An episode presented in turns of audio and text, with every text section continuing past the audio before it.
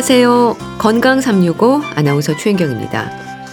과민성 장증후군, 과민 대장 증후군으로 설명이 되는 증상들이 있습니다.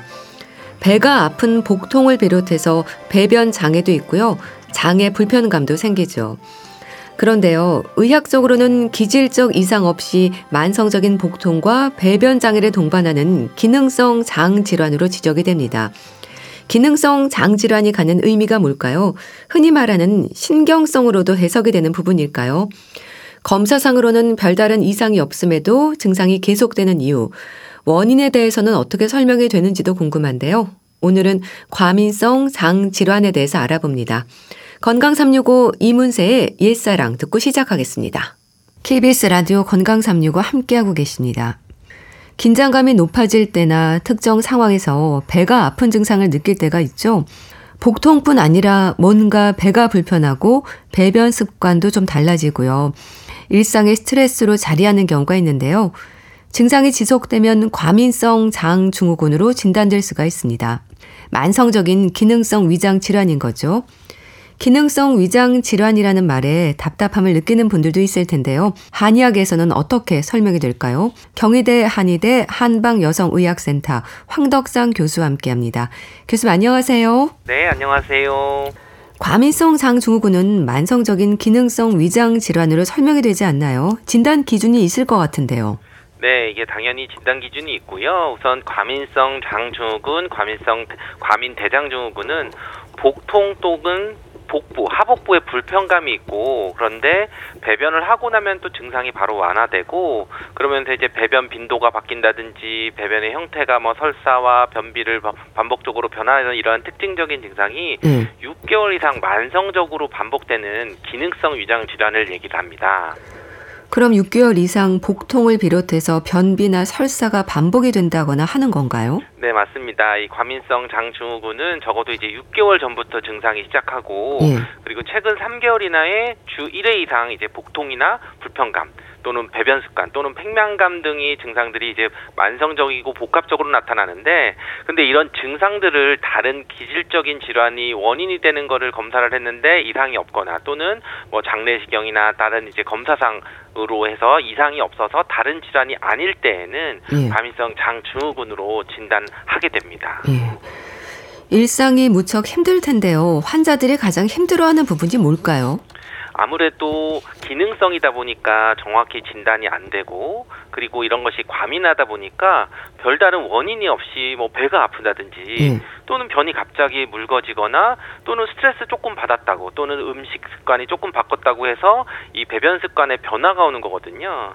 특히 이제 가장 먼저 오는 게 하복 통증으로 나타날 수가 있는데요. 음. 결국 이제 장이 경련이 오는 것처럼 명치 부위처럼 뭐 예리한 통증이나 또는 가스가 찬 듯한 그런 빵빵 한 팽만감이나 이런 것들이 나오는 통증이 되는데 음. 이런 것들이 이제 오히려 어 증상이 있어서 화장실에 가서 배변을 하고 나면은 또 금방 또 씻은 듯이 또 소멸되는 특징이 있어서 음. 이런 것들이 뭔가 이제 알듯 말듯 또는 증상이 있었다 없었다 하는 통증이 또 문제가 되고요.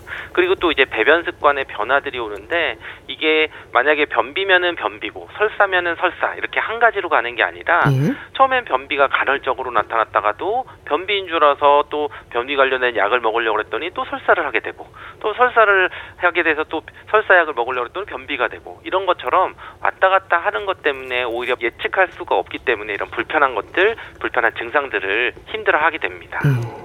그러니까 기능성 위장 질환이라는 설명에서 오히려 답답해지는 건 말하자면 검사로는 이상을 발견할 수 없다는 거잖아요. 그래서 또 신경성이라는 말로도 표현되지 않나요? 네, 맞습니다. 그래서 과민성 장증후군을 진단할 때는 어떤 병이라고 하는 것은 어떤 확진할 수 있는 그런 검사가 있어서 그거에 나오는 검사 결과로 이렇게 가는 게 아니라 예. 검사를 했는데 이러한 증상들 여러 가지 증상들을 설명할 수 있는 다른 기저질환이 없는 그런 상태면은 아 이런 것을 과민성 증후군으로 이제 추측한다 그래서 보통 이 진단 기준도 이제 국제 진료 기준이 있거든요. 그래서 1992년에 로마 1 기준이 발표되고 1916년에 이제 로마 4 기준이 발표됐는데 예. 그만큼 이제 여러 차례 개정이 있는 것 자체가 진단이 쉽지가 않고 뭔가 계속 변화를 하는 거고요. 그렇기 때문에 원인도 어떤 가설이 있지만 어떻게 보면은 어, 쉽게 저 얘기할 수 없어서 다양한 그런 원인으로 보게 되는 거고 예. 치료도 어려운 거고 그 중에서 특히 이제 하나의 원인으로 꼽히는 게 또 정신적인 스트레스 또는 음식에 의한 스트레스 또는 환경 변화의 스트레스가 또 원인으로 볼 수 있거든요. 예. 결국 이런 것들이 심리적인 인자가 또 이 큰 원인의 하나라고 볼 수 있기 때문에 신경성이라는 말도 표현이 되고 그런 치료를 하거나 이럴 때 그런 스트레스를 해소하거나 뭐 불안감이나 이런 것들을 해결하는 그런 노력도 같이 해야 되는 그런 질환 중에 하나입니다. 관심이 높은 장내 세균의 문제도 포함이 되는 걸까요? 네, 요즘에 이제 원인들이 워낙 다양하고 명확하게 잡히는 것이 아니기 때문에 여러 가지 그런 원인에 대한 그런 치료 방법들을 연구를 하는데 그 중에 이제 요즘에 관심을 받고 있는 게 장내 세균인데요. 예. 결국 이제 어떤 최근 연구에 따르면은 이제 저 경, 서울 경기 지역 직장인 뭐 100명을 대상으로 해서 어떤 이제 과민성 대장증후군이 있는 사람과 없는 사람 또는 설사라거나 변비 있는 그런 사람들과 정상적인 그런 장내 세균의 환경들을 했을 때 예. 오히려 이제 우리 장내 균에는 그 좋은 뭐 락토바실러스나 비피도박테리움처럼 오히려 유익한 균도 있고 예. 또 유해균이 있는데 상대적으로 그런 좋은 균은 적고 유익한 균이 좀어좀 적고 또 나쁜 균은 좀 많은 것으로 나타나서 이런 것도 한 그 원인이 될 수 있고 이런 음. 것을 개선하는 게 어떤 증상을 개선하는 데 도움이 될 수 있다 하는 그런 내용도 있습니다. 장염을 앓았다거나 하는 경험으로도 과민성 장증후군은 올 수 있는 걸까요? 그렇죠. 어떻게 보면 우리가 장염이라고 하는 것들은 뭐 세균 감염이거나 뭐 어떤 염증이 생기거나 한 다음에는 그랬을 때는 어 감염이 되거나 또는 허혈성 장염이 오거나 이랬을 때 예. 내장 감각이 좀 과민해지게 되는 거거든요.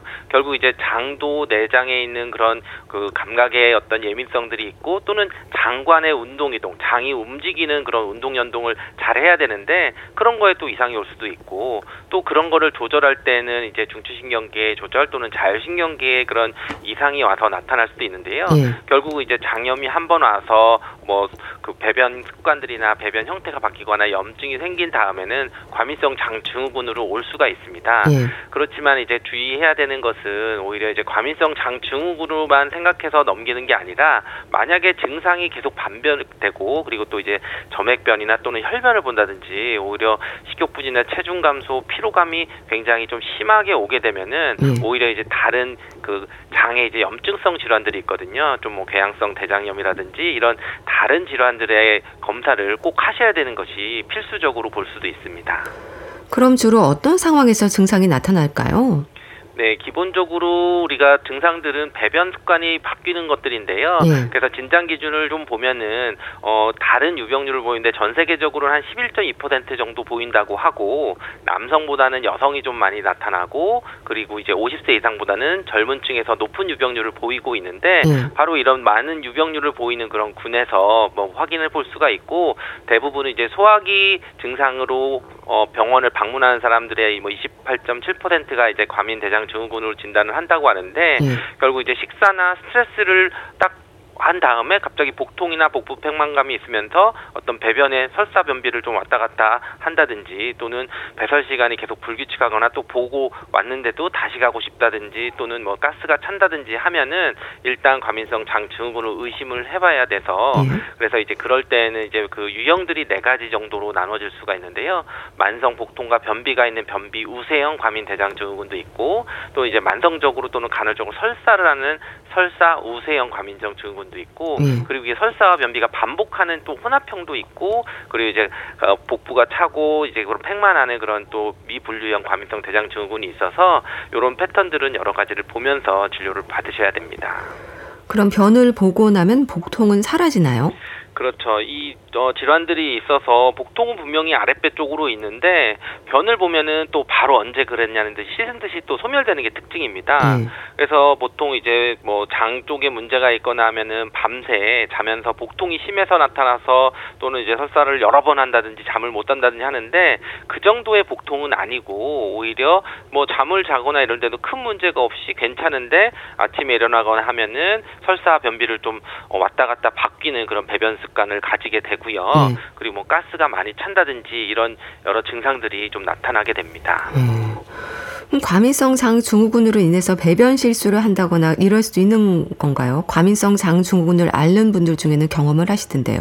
그렇죠. 아무래도 설사 우세형 과민성 증, 그 장, 과민 대장 증후군의 경우들은 갑작스러운 설사 경향이 있는 거거든요. 예. 그러니까 분명히 이제 배변을 보고 나서 어, 통증은 소설됐는데 또 이제 하루에 한 번씩 변을 보고 건강하게 지내던 분이 갑자기 이제 변을 보고 다시 출근을 하거나 뭐 운전을 하거나 이제 뭐 어떤 화장실을 바로 못 가는 데 갑작스럽게 이제 하복통이 오면서 이제 이런 경우들은 또 설사 양상을 보이기 때문에 배변 실수를 하게 되는 경우들이 있거든요. 예. 또 이제 복부 팽만감이 있어서 뭐 이제 가스를 배출하려고 하는데 오히려 너무 설사 경향이 있어서 약간 배변 실수를 한다든지 이런 것들도 좀 나타나실 수가 있습니다. 예. 그리고 배변의 문제뿐 아니라 피로감에 어깨 결림 증상도 있을 수 있다면서요.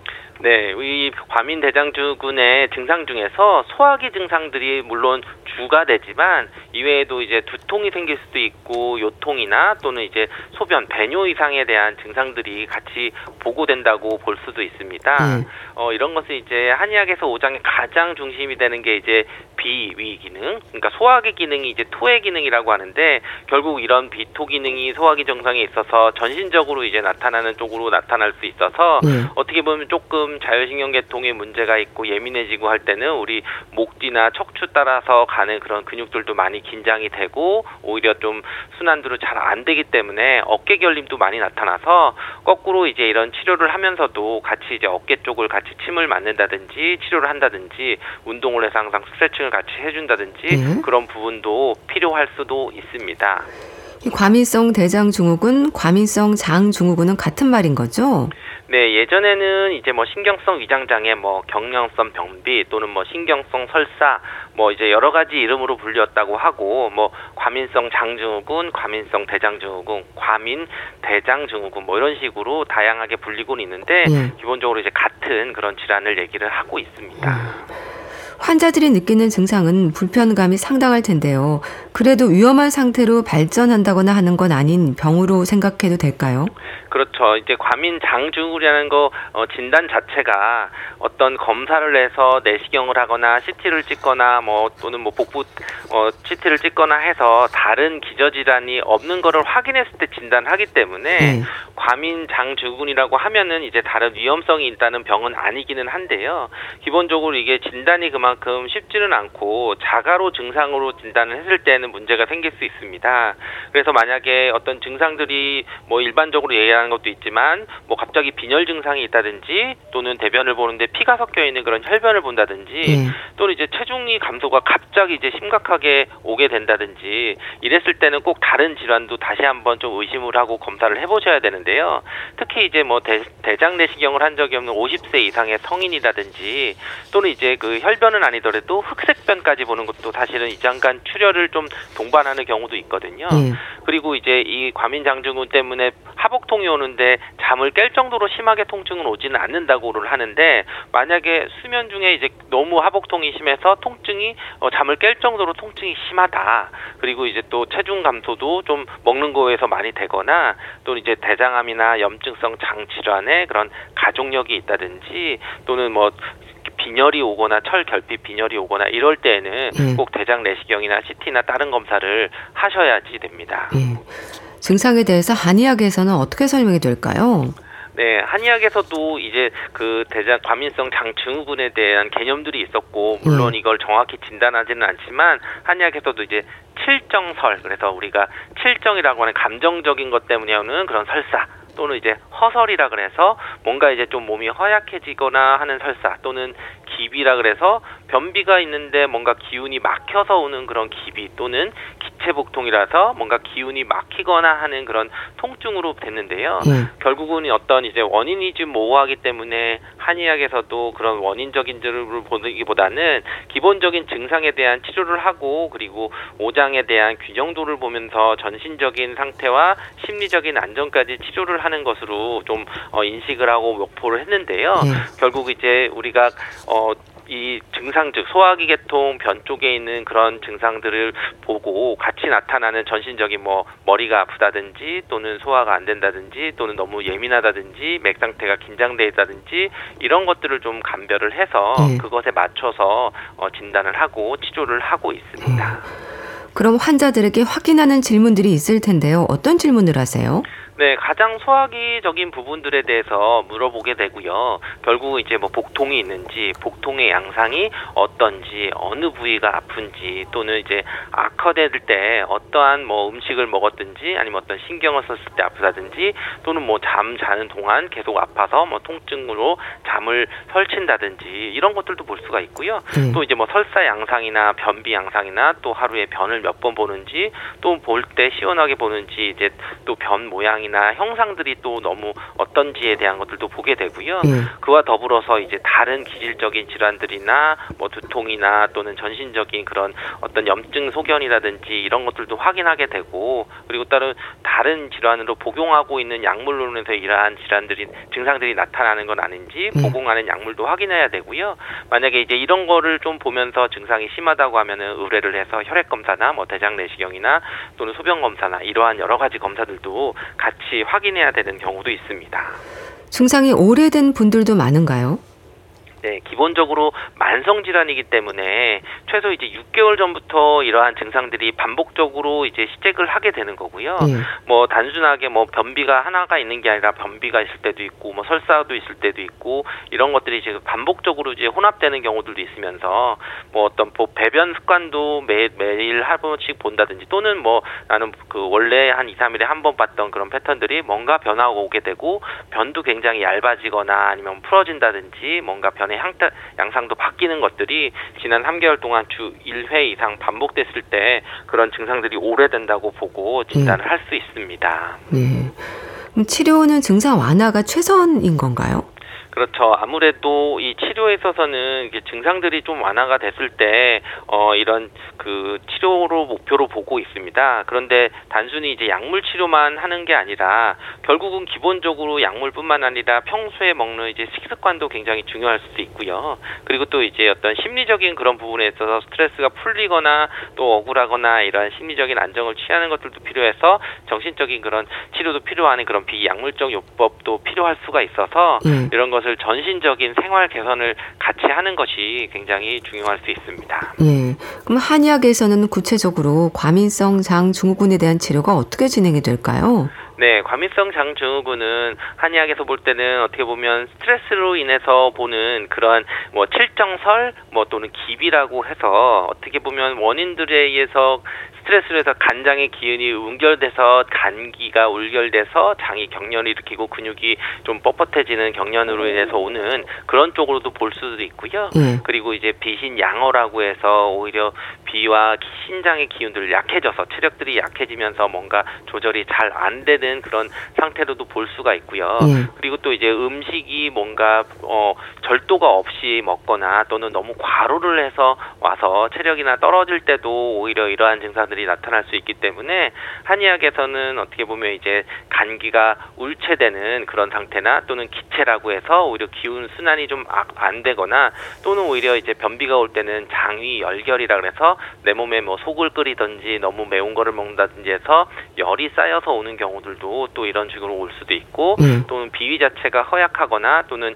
신의 양기 그래서 체력적인 부분이 떨어져서 노화가 진행되면서 오히려 몸의 양기가 떨어졌을 때도 온다고 보고 변증을 대체로 이런 다섯 가지 유형으로 봐서 증상들을 물어보고 그것에 따라서 뭐 한약도 치료를 하고 뭐 침이나 또는 약침이나 뜸 치료를 같이 병행하면서 치료를 하고 있습니다. 한약 처방에서 속을 좀 따뜻하게 하는 약재가 도움이 된다는 말도 있던데 그런가요? 네, 특히 이제 설사가 우선으로 될 때에는 아무래도 이제 허설, 뭐 칠정설 해서 몸이 차지는 쪽으로 같이 나타나면서 소화 기능이 약해지는 걸로 봐서 우리 약재 중에서 우리 뭐 그냥 쉽게 음식으로도 볼 수 있는 뭐 인삼차가 기본적으로 비위 기능도 좋게 하면서 따뜻하게 해줘서 만약에 기운이 많이 떨어지면서 소화 기능이 약해질 때는 인삼차도 좋고요.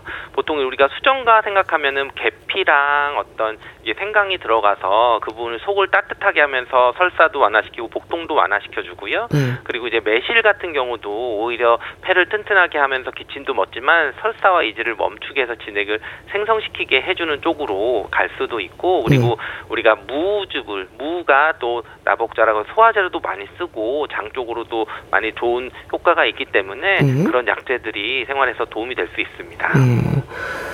그 쓰이는 약재들 얼마나 먹어야 하는지도 궁금하실 것 같은데요. 네, 우리가 어떤 변증을 통해서 약제 처방들은 좀 다르게 쓸 수 있습니다. 음. 그래서 흔히 많이 쓰는 그런 연구에 따르면은 뭐 곽향전기산이나 삼룡백출산이나 뭐 소요산이나 육군자탕, 뭐 통사요방 등 이런 것들이 특징적으로 했을 때 변비 증상을 치료하거나 또는 설사 증상을 치료하거나 이제 처방들을 어, 바꿀 수가 있는데요. 치료 기간들을 뭐 연구에 따르면은 어, 기본적으로는 어, 1개월에서 3개월 이상 정도 되는 분이 한 26%, 3에서 6개월 정도가 23% 또는 이제 6개월에서 이상 되는 분들도 한 14% 순으로 이렇게 조사되고 있는데요. 예. 결국을 보면은 한 3개월 정도 치료를 저- 하면서 그 전후 증상 변화들을 보고 만약에 좀 증상들의 변화가 없으면은 양방과 같이 병행하는 치료들도 또 고려를 해보고 만약에 증상이 악화되면은 다른 추가적인 다른 질환이 있는지도 검사를 하면서 치료를 받는 것이 좋습니다. 침이나 뜸은 어떤 효과를 또 기대할 수 있을까요? 네, 최근 연구나 뭐 임상 연구나 또는 문헌 고찰이나 이런 거를 통해서 보면은 설사 우세형 과민 대장 증후군에는 이제 침 치료, 또 일반적인 침 치료도 있고 이제 전기 자극을 주는 전기 침도 있고 또 이렇게 따뜻한 온침 효과를 있는 온침 치료들도 있는데 예. 이랬을 때 이제 배- 배변의 횟수도 좀 감소시키고 또는 삶의 질도 좋게 하는 그런 연구들도 많이 있고요. 그럴 때는 뭐 백회, 인당, 뭐 족삼리, 태백, 천추, 상, 거허 이런 그 어, 잠침 치료를 해서 보통 6주간 치료를 했을 때뭐 어, 통증에 그런 유의한 효과도 있고 삶의 질도 좋아지고 그리고 그 효과가 12주 정도 그러니까 한 3개월 정도 유지된다고 그런 연구 결과도 있거든요. 예. 결국 이제 침 치료도 그렇게 하고 그리고 오히려 어, 뜸이 좀 따뜻하게 하면서 온열 효과도 있으면서 그런 소화 기능을 좋게를 해서 뜸 치료도 같이 병행을 하는 것도 좋은 효과를 어, 볼 수 있습니다. 예. 뭘 어떻게 먹어야 하는지 식이요법에 대한 질문도 많이 받으실 텐데요. 중요한 부분이죠. 네, 아무래도 우리가 피해야 될 음식들 이런 것이 굉장히 중요할 수 있습니다. 예. 항상 모든 질환을 치료할 때는 어떤 약으로 치료하는 거는 있지만 사실은 내가 피해야 되는 것을 지속적으로 먹으면은 특히 이렇게 원인이 명확하지 않을 때에는 피하는 것들 병을 자꾸 악화시키는 쪽을 계속 내가 먹고 있으면서 오히려 치료를 하는 경우들은 계속 이제 증상의 재발을 반복하는 경우들이 있는데요. 특히 이제 뭐 어 좀 피해야 되는 음식들이 과당이나 설탕을 대신하는 이렇게 감미료 종, 종류들이 오히려 어 흡수를 좀 방해를 해서 복부 팽만이나 설사를 유발할 수도 있다고 하고요. 예. 그리고 보통 이제 뭐 포도나 양배추 또는 맥주, 뭐 적포도, 커피, 뭐 소세지 등 이런 것들도 좀 복통을 유발할 할 수도 있고 또 이제 담배나 카페인이 들어가 있는 기호식품이나 커피, 홍차 이런 것들을 좀 많이 피하는 것이 좋고요. 예. 그리고 가장 좋은 것은 오히려 이제 식이섬유들은 좀 먹는 것이 굉장히 중요해서 근데 채소를 센 걸로 먹는 것보다는 살짝 이제 데쳐서 식이섬유를 좀 잘 소화 흡수가 될 수 있게 그렇게 먹는 것이 중요하고요. 예. 그리고 이제 또 먹는 종류도 중요하지만 어떤 먹는 방법에 있어서 규칙적인 시간에 규칙적인 뭐 배변 시간도 정해진 시간에 가는 것이 중요하고 밥 먹는 시간도 될 수 있으면은 그 규칙적인 시간을 먹는 것이 굉장히 중요합니다. 예. 불안감을 다스리는 것도요. 치료에 도움이 되지 않을까 싶은데 어떨까요? 네, 기본적으로 이게 신경성이라는 얘기를 붙는 것처럼 불안감을 다스리는 것들 심리적인 안정을 취소하고 그리고 스트레스를 해소를 하면서 전반적인 몸 상태를 개선하는 것들이 굉장히 중요하고요. 예. 그렇기 때문에 우리가 운동도 충분히 하면서 충분한 휴식을 취하는 것도 좋고 어, 하루에 이제 여덟 컵 이상의 물을 좀 많이 먹고 또 하는 게 좋고 우리가 카페인이 들어가서 좀 뭔가 심리적으로 좀 불안해지게 유발하는 것들은 더 피하는 것이 좋습니다. 예. 운동도 치료의 하나일까요? 네, 가장 이제 우리가 장이 예민해지거나 장관이 그 긴장도가 좀 올라가면은 이런 부분들이 더 심해지기 때문에 예. 특히 이제 골반 쪽에 있는 근육이나 이런 부분들을 활성화시키면서 장 운동을 좀 건강하게 해주는 것이 가장 좋은데요. 특히 이제 심하게 뭐 운동을 하거나 그러는 것보다는 걷기 운동이 가장 쉽게 할 수 있고 음. 만약에 좀 좋다 그러면은 이제 산책을 하거나 등산을 하거나 뭐 조깅을 하는 것들이 오히려 이제 골반 주변이나 이런 어 그 이완을 시키면서 좀 체력을 좋게 하고 장 운동을 좋게 할 수가 있습니다. 과민성 장 증후군에 대한 확인을 해볼 필요가 있는 경우랄까요? 증상으로 짚어주시면 좋겠어요. 네, 증상에 있어서 이제 60세 이상에서 갑자기 이제 나타나는 그런 통증들이 되고 그리고 이제 통증이 너무 심해서 잠을 깰 정도로 하복통이 생긴다든지 또는 몸에 열이 난다든지 또는 이제 먹는 거는 비슷한데 체중 감소가 현저하게 나타나는 경우들도 있고 예. 또는 배변에 이제 피가 섞인다든지 흑색변을 본다든지 이런 경우들이 나타나면서 오히려 그럴 때는 오히려 대장 내시경을 최근에 해보지 않았다 그러면은 기질적인 질환 의 가능성도 있기 때문에 이런 경우는 과민성 장축은 외에 더 좀 심각한 질환들을 의심할 수 있어서 꼭 예. 진단을 받고 치료를 받으시는 것이 좋습니다. 네. 과민성 장증후군에 대해서 자세히 알아봤는데요. 경희대 한의대 한방여성의학센터 황덕상 교수와 함께했습니다. 말씀 감사합니다. 감사합니다. KBS 라디오 건강 365 함께 하고 계신데요. 박인희의 나무 벤치 길 듣고 다시 오겠습니다.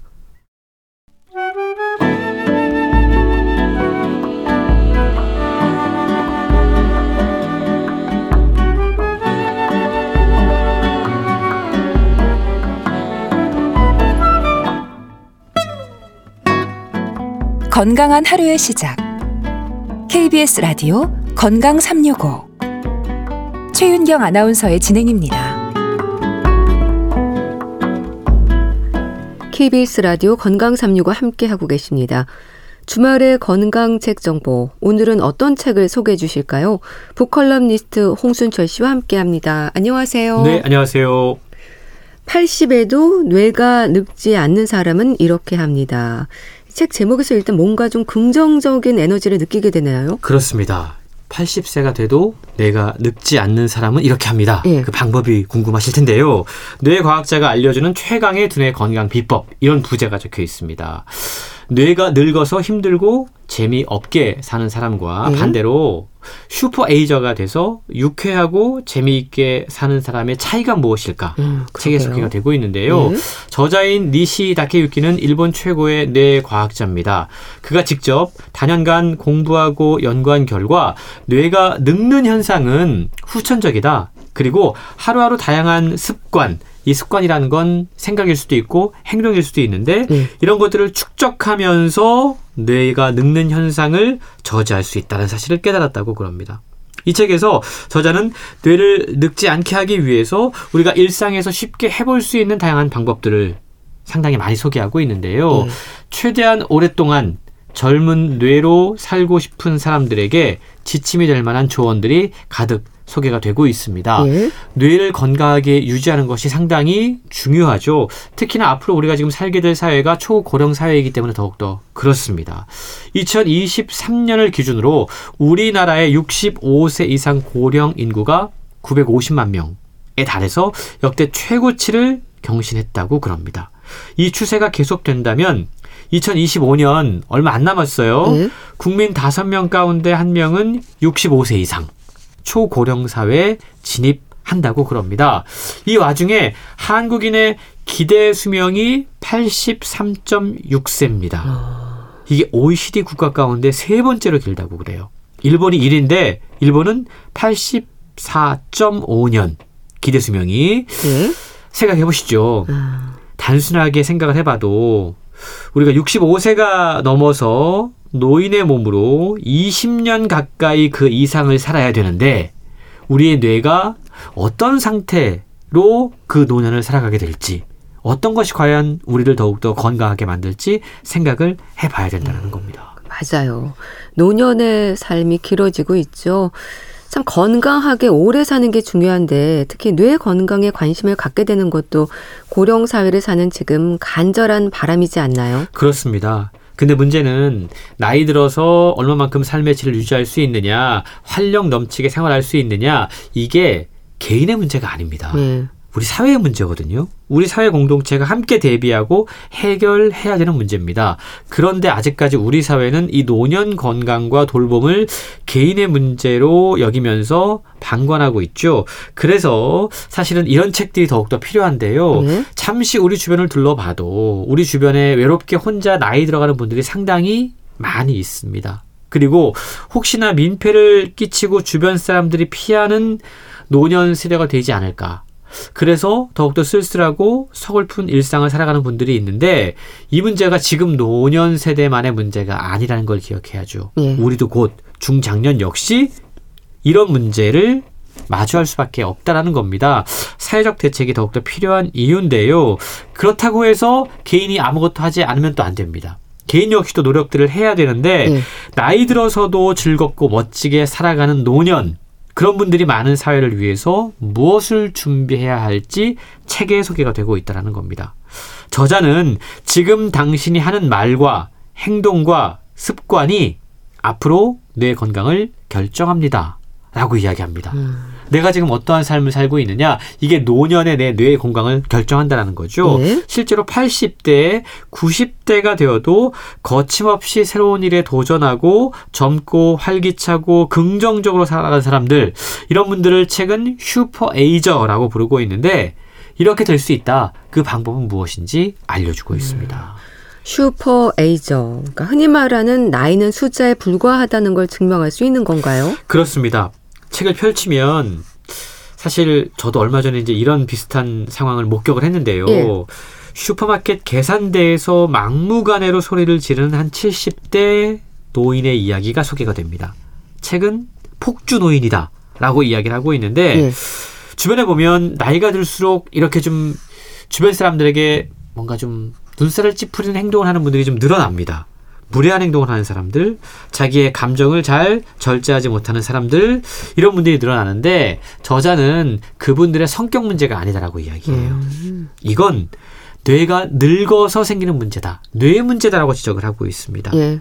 주위의 시선을 의식하지 않는다, 기억이 불분명하다, 같은 주장을 되풀이한다, 더욱더 감정적이다, 새로운 것을 하는 걸 귀찮아한다, 귀가 어두워진다, 나이가 들면 이런 증상을 보이는 분들이 꽤 많이 있는데요. 예.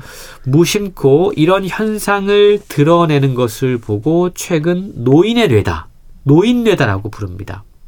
이렇게 되는 이유는 뇌가 자극을 받지 않기 때문에 음. 재미를 느끼지 않기 때문에 하루하루 똑같은 일상을 살아가기 때문에 노인 뇌가 되기 십상이라는 건데요. 책에는 이러한 노인 뇌를 크게 다섯 가지 유형으로 구분합니다. 의욕 저하형, 기억 저하형, 객관 억제 저하형, 공감 저하형, 청각 저하형. 이렇게 각각의 방법으로 구분을 하고 자가 진단을 할 수 있는 목록들을 함께 이야기를 해요. 예. 구체적으로 쉽게 우리가 해볼 수 있는 우리 뇌가 지금 얼마나 건강한지를 측정해 볼 수 있는 방법이 있습니다. 한 발로 서기 진단법이라는 겁니다. 아. 이 한 발로 서기 진단법은 예. 자리에서 일어나서 한 발로 선 상태에서 몇 초나 버틸 수 있는지 확인해 보는 겁니다. 음. 그러니까 눈을 감고 한 발로 선 상태에서 몇 초를 버틸 수 있는지를 확인해 보는 거. 저도 해본 적이 있는데 이게 방법일 수 있는 거군요. 그렇습니다. 한번 해보시죠. 눈을 감고요. 30초 이상 한 발로 서 있을 수 있다면 비교적 뇌가 젊은 상태입니다. 예. 반대로 30초를 버티지 못한다면 이미 노인 뇌가 진행되고 있는 것이다. 이렇게 책은 지적하고 있는데 일본의 국립 장수 의료 연구센터에서 발표한 연령대별 평균치에 따르면 평균 58.8초를 유지하는 사람의 뇌의 나이가 30대였다고 그래요. 예. 평균 32.9초는 뇌 나이가 40대. 평균 23.7초를 유지하면 뇌 나이는 50대. 예. 평균 9.4초는 뇌 나이가 60대. 평균 4.5초는 뇌 나이는 70대.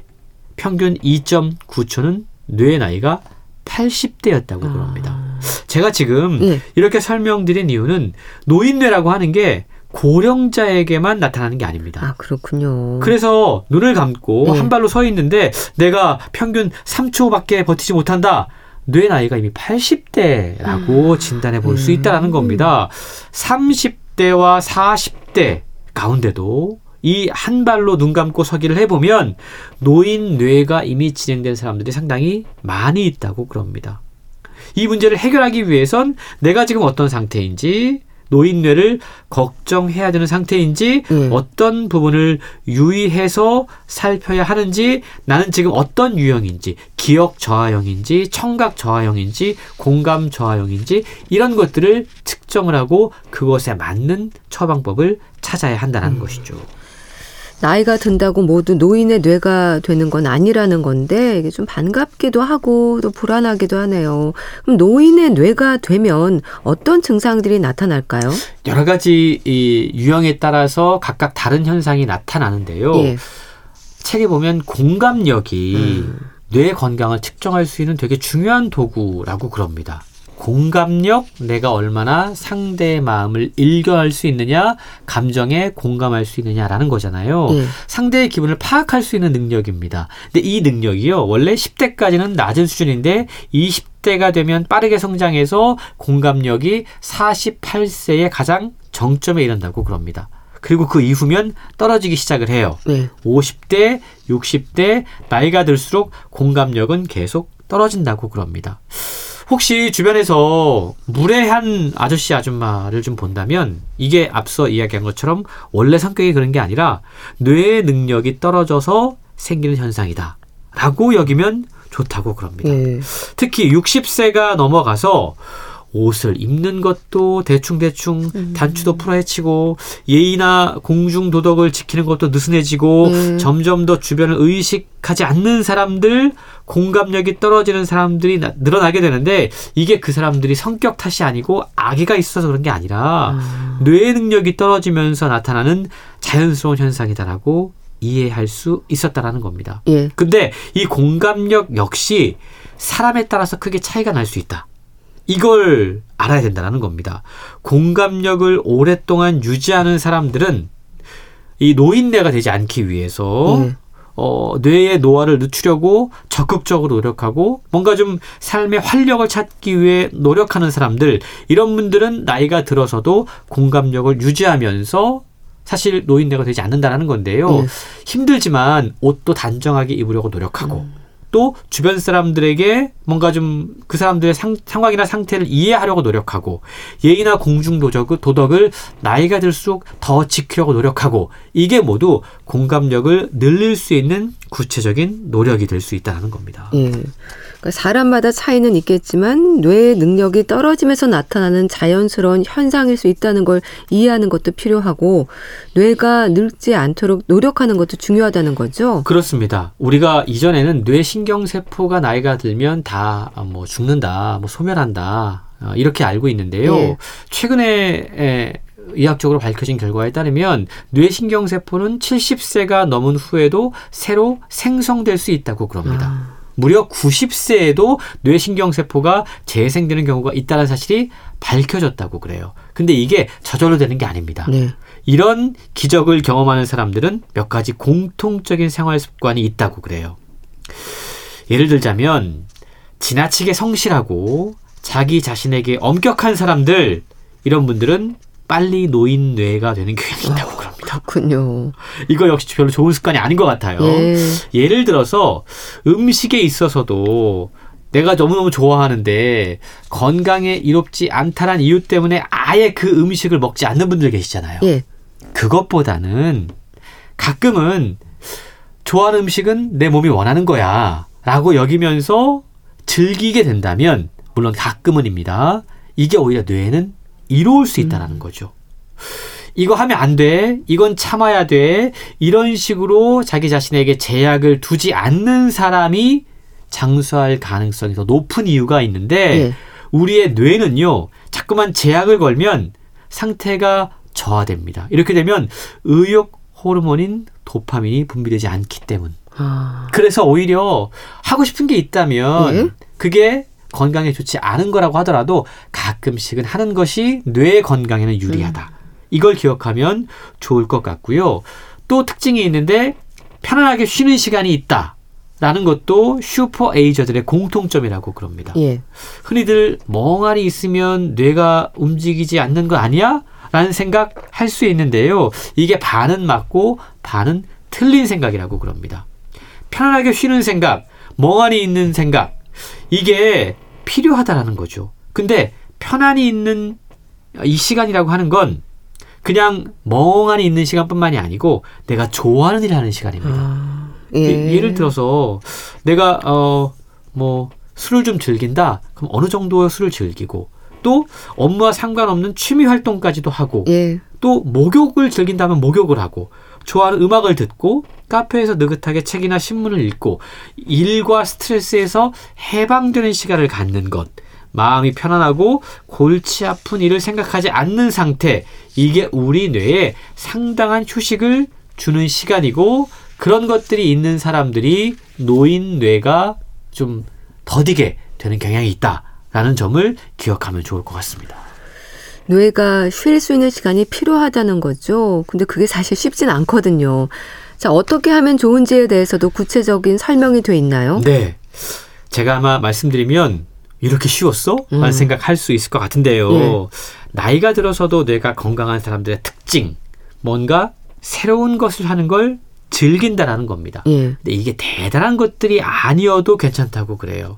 예를 들자면 책상에 식물을 하나 놓는 겁니다. 어. 요즘 그래서 이게 인지 능력 개선에 상당히 도움이 된다고 그래서 우리나라에서도 많이들 하고 있는데 식물이 자라는 것, 예. 매일매일 조금씩 자라는 것, 색깔을 달리하는 것, 이걸 보는 것만으로도 뇌는 큰 자극을 받을 수 있다고 그래요.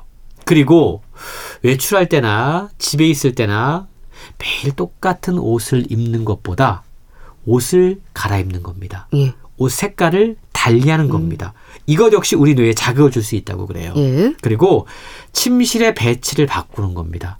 뭐 침대라고 하면 아, 마- 만약에 이게 침대라고 하면 혼자서 움직이기 힘들다면 뭔가 하루는 안방에서 주무시기도 하고 가끔씩은 거실에서 다른 환경에서 주무시기도 하고 이런 식으로 침실 배치를 바꾸거나 베개를 바꾸거나 또는 스마트폰의 대기 화면을 바꾸거나 얼마나 사소합니까? 예. 근데 이것만으로도 우리의 뇌가 자극을 받을 수 있다는 거죠. 온도 조절도 뇌 건강에 중요하다는 것이 노년들에게 상당히 중요한데요. 특히 실내 공간이 추워지면 노인 뇌 위험이 상승할 수 있다고 그럽니다. 예. 그래서 실내 온도는 18도 이상으로 유지하는 것이 좋고 적정한 실내 온도를 유지하면 뇌를 늙지 않게 하는데 도움될 뿐만이 아니고 이게 집중력과 작업 효율까지도 올릴 수 있다고 그럽니다. 예. 또 운동이 중요하죠. 음. 근데 나이 들수록 운동하는 게 쉽지가 않습니다. 근데 책에 보면 슈퍼 에이저들이 예. 운동을 할 때 즐기는 그들만의 공통점이 있습니다. 어떤 건가요? 소리를 내는 겁니다. 아, 예. 운동할 때 예. 아자, 응. 휙, 헛둘, 헛둘 어. 이런 의성어를 자주 쓰는 특징을 갖고 있다고 그래요. 야, 그렇네요. 의성어를 쓰면 운동 기능을 관장하는 운동 영역과 운동 앞구역, 소뇌를 포함한 폭넓은 뇌 영역이 활성화된다고 그럽니다. 그래서 운동할 때 그냥 어, 소리 없이 하기보다는 네. 가능한 소리를 내면서 운동을 하는 것이 훨씬 더 뇌 건강에 도움이 된다고 그러고요. 노년 운동 가운데 많은 분들이 보통 이제 걷기를 많이 하시잖아요. 예. 근데 그거보다 가능하다면 농구 드리블이 가장 좋다라고 저자는 제안을 하고 있습니다. 농구 드리블이 좋은 이유는 이 농구 드리블을 하면 반응 훈련을 할 수 있기 때문에 이게 노인 뇌에 있어서 가장 좋은 방법이다라고 이야기를 하고 있습니다. 그 밖에도 다양한 방법들을 통해서 노인 뇌를 저하할 수 있는 방법들을 최근 소개하고 있는데요. 예. 이 책에 또 다른 특징이 하나 있습니다. 사실 나이 들면 이, 이, 책 읽는 것도 쉬운 일이 아니거든요. 맞아요. 그래서 이 책은 이제 80세 이상 혹은 뭐 80세를 준비하는 분들이 읽으면 상당히 좋은 책인데 이런 분들을 좀 위해서 책 편집에도 상당히 편집을 썼, 신경을 썼더라고요. 글자도 크고요. 예. 여유 있는 자간 때문에 아. 노년 세대를 배려한 게 상당히 이, 이 엿보이는 흔적들이 있거든요. 예. 그런 관점에서 보면 이 책을 통해서 정말 뇌 건강뿐만이 아니고 다양한 우리의 건강을 챙길 수 있는 방법들을 한번 시도해 보는 것도 좋을 것 같습니다. 예. 걷기보다 농구 드리블을 추천하는 것도 새롭네요. 그러니까 내가 할 수 있을까를 생각하는 분들도 많을 것 같긴 한데 중요한 건 사소한 행동에서부터 새로운 것을 즐기는 실천을 해보는 게 중요하다. 좀 이렇게 이해하시면 되지 않을까 싶습니다. 80에도 뇌가 늙지 않는 사람은 이렇게 합니다. 잘 들었는데요. 북컬럼니스트 홍순철 씨와 함께 했습니다. 감사합니다. 고맙습니다. 전영록의 종이학 보내드리면서 인사드릴게요. 건강365 아나운서 최인경이었습니다. 고맙습니다.